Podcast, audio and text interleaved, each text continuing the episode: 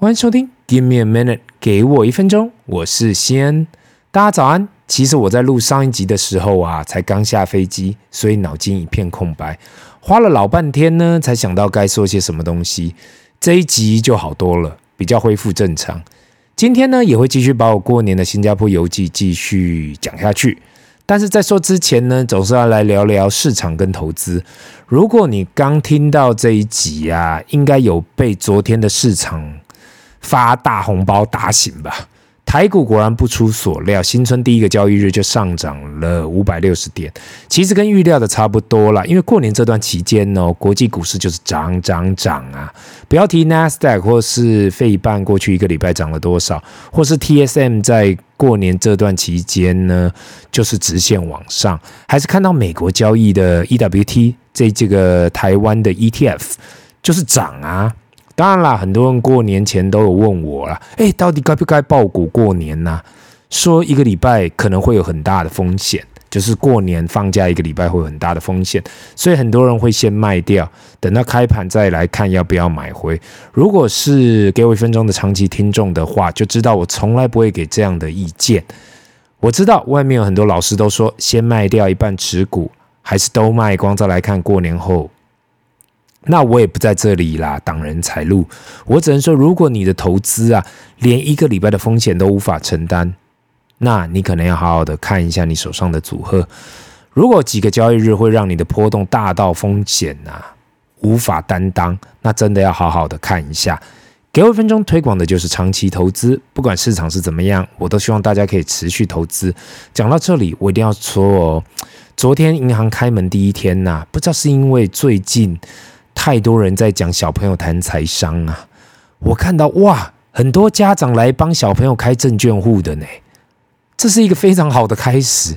一年前这个节目刚开的时候，我啊一直在说，先把户头开起来。今天不管你要不要投资，要不要做什么，把户头开起来就对了。嗯、有句成语说得好啊，“工欲善其事，必先利其器”。这个过年多多少少小朋友都有，应该多多少少都有收到红包啦。我知道了，每个父母其实每个红包都是家长包出去，然后现在返回来的，所以小朋友领到的红包其实就是自己包出去的钱。但是我请各位父母换个角度去想哦，如果可以教小朋友怎样拿这些红包去做投资，那不是等于去帮他们缴学费吗？现在看起来绝对不划算啦，以短期来讲。但如果可以把投资这门学问，不管是投资自己、投资资产，或是投资有任何收益的商品，这都是一笔很有价值的投资。过去几个月呢，增加了很多新的听众。不管你是已成父母，或是你还是单身，我还是那一句话：如果你还没开始投资，先去开户吧。经过啊，过去经过统计呀、阻挠任何人开始投资的摩擦，其实都在于没有开户、没有户头。在这里，还是祝大家兔年旺旺旺！不知道乌云是否已过，但是可以确定，目前听到的坏消息其实才是真正的好消息，而听到的好消息才是真正的坏消息。回归到上一集呢，我讲到新加坡的第一天出游，从 Raffles Place 站走出来，沿着 Boat Quay 往鱼尾狮的方向走，经过了 Fullerton Hotel，上一次我来新加坡参加婚礼的地方。当我们还在鱼尾狮前面那个平台拍照的时候，突然下起倾盆大雨，吓了我一大跳。我们赶快到 One Fullerton 这个 Plaza 躲雨。突然呐、啊，我自己感到一点恶心感，内心震惊了一下，想说不会吧？我已经小心再小心，难道还被弟弟传染了肠胃炎吗？因为真的下大雨，没地方去，所以只要只能到先到旁边的 Starbucks 喝杯咖啡等雨停。我只记得咖啡都喝了差不多的时候，外面的雨还没有停啊，就是不停的下雨。看着对岸的金沙酒店，真的无奈坐在 Marina Bay 的旁边，看起来只好先找个餐厅来吃午餐了。因为真的就是大雨之之下，所以就在旁边的 Burworks 这个精酿啤酒的餐厅呢。它这个餐厅的模式就跟台湾的金色三麦大同小异。精酿啤酒 Microbrewery，如果大家了解的话啊，就跟我们平常看到的大牌子这种商业啤酒，像是 Budweiser 啦、Heineken 或日本的 Sapporo 不同。当然了。美国有很多 microbrewery，最后都变成很大规模的。但是亚洲来说啦，亚洲来说，大部分的 microbrewery 还是会走像是 Burkwards 美式餐厅加精酿啤酒这样的一个模式。台湾金色三麦也是一样的。刚刚说到哦，我感到一点点恶心感。走进一间精酿啤酒的餐厅呐，自己却完全不想要叫啤酒，你就知道怎么一回事了。我一定要说啊，这间餐点真的还蛮好吃的，不管是汉堡、披萨或其他东西都很有水平。所以呢，我会蛮推荐，如果你有机会来到 One Fullerton，这可以来试试看。那因为一开始啊，我我看到这个这间店装的还蛮漂亮的，其实我很害怕，就是只是单纯的一间网美店，而餐点普普而已。想不到最后还蛮不错的。那个酒足饭饱后呢，想说总不能一直在这里躲雨吧？那我们就先沿着，就是虽然下雨，但是还是走过 Jubilee Bridge，想说到对岸看一看。但是真的下雨下得真的不舒服，沿着 Esplanade 往室内前进，唯一想到的就是 Singapore Flyer，就是可不可以搭一圈来看看整个新加坡的 skyline。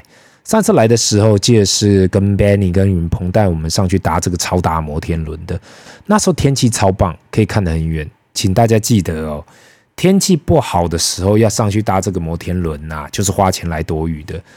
整个摩天轮转一圈大概三十分钟，大人的门票六十一新币，小朋友的门票三十一新币。还有，请大家记得，不知道是否因为疫情后啊，新加坡的门票很多现在都是线上购买的，没有办法实体柜台，所以疫情后要去旅游，一定记得要有当地的网路，不然很多事情都没有办法做。在下了 Singapore Flyer 后啊，雨实在太大了，我们就只好改往室内行程，到附近的 Suntec City 逛。上次来也有到这里，算是一个非常大的 mall。嗯，也在这里跟二十年没碰面的强哥会面。原本晚上啊有订珍宝海鲜，想要去吃个辣椒螃蟹 （chili crab），但是因为下了一天的雨跟走了一天，真的太累了。简单在 Suntec City 用餐后就回饭店了，带着紧张的心情迎接了下一天。第二天起来后啊，看了窗外的大雨。看着 WhatsApp 里面，不管是同学还是亲戚跟我讲着，新加坡已经十年过年没有这样下雨了，代表我带了那么多雨来到新加坡，大家都都跟我恭喜，说我兔年准备发了，哈哈，也只能这样讲了。今天的行程也算是给小朋友一个很快乐的重点，那就是准备去圣淘沙上面的环球影城。讲到 Universal Studio 啊，真的是跟 Disney 有的比拼的地方。当然了，新加坡这个环球影城是没办法跟 LA 还有大阪的比啦。那个只是一个缩小版的乐园，特别是在疫情后啊，实在有太多的设施跟餐厅都是关的。唯一的好处就是呢，整个园区真的有够小的，要走一圈不会太累。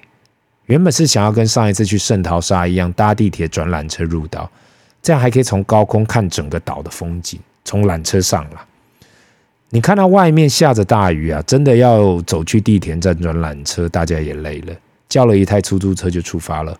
好处啊，就是新加坡真的不大，所以从饭店过去不到十五分钟就到。这算我们第一次去新加坡的环球影城，上一次小朋友太小了，一岁，想说带他进去也麻烦，所以我们就在圣淘沙晃一晃而已。这一次就是一开始设定就是要去，那就进去看吧。大门呐、基本门票八十二新币，十二岁以下的六十一新币。原本还想研究攻略地图，或是觉得需要买 Express Pass，但是看了网络上说，其实都没有什么人，不需要排队，那就进去再说吧。光是从开门时间就感觉到，哎，这这这地方真的可能很小哦，很少看到乐园是早上十一点才开门的。那因为过年连假呢，晚上八点才关门，不然平日时间是六点就关门的。对小朋友来说啊，任何乐园都是开心的，所以看到他们走到走进去看每间店跟设施啊，一切都很开心。只是因为持续下雨中，走起来真的很痛苦。才开始走没多久，脚都湿透了。虽然不用等搭设施，撑着雨伞也是很痛苦啊。我觉得可怕的地方是哦，不知道是否因为下雨，还是疫情后的生意就是这样，很多设施都没有开，也有很多餐厅没开。走在里面，感觉很多区块都非常冷清。自己看了也觉得哇，这也不太可能赚钱。就是好处就是因为人不多了，小朋友不用排太久，餐厅也不用等。那过去去日本的时候，那真的是太可怕了。去了那么多个地方啊，就日本的乐园，几乎每个都需要等半天。其实真的问我到底好不好玩，我可以说几个设施还蛮难忘的啦，像是妈咪电影系列的跟 Transformer 的这样子的，特别陪了姐姐去搭了两次 Transformer。另外弟弟因为比较害怕，所以他没去，他去搭那种芝麻街，我们重复去搭了几次芝麻街系列的。到了大叔我这个年纪啊，去搭每一种设施我还是感觉很好玩呢，可能我自己太幼稚了吧。另外，因为可能真的很冷清，所有的秀都被取消了，最多就是晚上七点半的时候啊，有一场表演是在主广场，大家可以等到最后去看。那如果你问我值不值得呢？我感觉既然都到了新加坡了，去圣淘沙一定要的啊！新加坡政府算是很努力的规划这个岛，成为是观光岛，有来新加坡的人还蛮推的啦。跟着小朋友嘛，一定要待到最后一分钟才依依不舍的离开啊！回到饭店问他们好玩吗？但是说超好玩的。但是下大雨真的累了，期待明天的天气。第三天起床呢，一开始就赶快看了窗外，持续下大雨。天哪，这大概就是这个行程的宿命了。原本规划去牛车水逛，就新加坡的中国城啦，想说看看一下过年的气氛，也有想过去很多人都推的新加坡入逛逛。看着窗外的大雨，内心真的很纠结，到底该怎样去规划行程？后来狠心下来啊，吃完饭后，吃完早餐后啊，先去新加坡的 Zoo 看是怎样。明知道天气真的很差，还是花大钱进去了。新加坡 Zoo 呢，动物园呢，目前分成三个区块，我只能说厉害了。一个动物园还可以这样分，卖三张票，一个是一般的动物园，一个是河流的，最后是夜间动物园。重点是还不能一票到底，去看每个不同的区块都是需要多花费的，特别是票还不便宜哦。这个是。佛一般的动物园呢、啊，大人是四十八新币，小朋友三十三新币。我讲的是新币哦，这个汇率是一新币对二十三台币。默默看了一下手机，台北动物园大人六十元台币，小朋友三十元台币，一天都还走不完的地方。好吧，有时候想起哦，台北动物园，请问这个门票是佛心来的吗？明知道下着大雨，还硬着头皮进去，想说啊，有游园车呢，大家先去搭一下吧，毕竟谁要走在大雨下？这次来到新加坡的 Zoo 啊，我学到一个很重要的东西啊，我以前没想过的，那就是原来人类其实也算是某种动物。我们人嘛，都很讨厌淋雨，对吧？这次下大雨去到这动物园呢、也是看到每个动物都躲起来，他们也不喜欢淋雨啊，所以叫他们要在外面走来走去给人看，那也是很痛苦的，好吗？坦白说，小朋友虽然非常喜欢动物园，看到外面下着大雨，他们也不想要出去走。虽然我自己是整个走完一大圈啦，就是把所有的每一个动物都看了，但是很痛苦的撑着伞在走。大概走完呐，吃个简单午餐，我就想要闪了。这里有个小插曲呢，也算是个小攻略啦。原本想要叫出租车回饭店休息，但是因为这动物园呢也比较荒，叫车的人也多了。那如果有去新加坡的人，一定要下载这个 Grab 这个 Super App，因为不用这个 App 很难在新加坡趴趴走。我当下用 Grab 叫车了，也是等半天不会来。去等车的路上，刚好看到有接驳车可以到附近的地铁站，当下就改变了方法，改去搭接驳车加地铁。从动物园到 khadib 地铁站才十分钟而已，其实相当方便。再从 khadib 地铁站到市中心也很容易，所以整体来讲啦，其实新加坡政府规划的这。就是交通 wise 真的很不错。那我这时候就想起我新加坡同学每次都跟我讲到，新加坡很小的啦，所以到哪里都很方便。到底是新加坡很小，还是因为政府规划得很完善，所以交通便利使得大家感觉到方便？这一点我们大家都需要思考一下。讲到这里，大家都应该发现，哎，我怎么都没讲到吃的？那就让我们下一集继续来聊聊看新加坡到底是吃些什么东西吧。这里是 Give me a minute，给我一分钟，我们下次见，拜。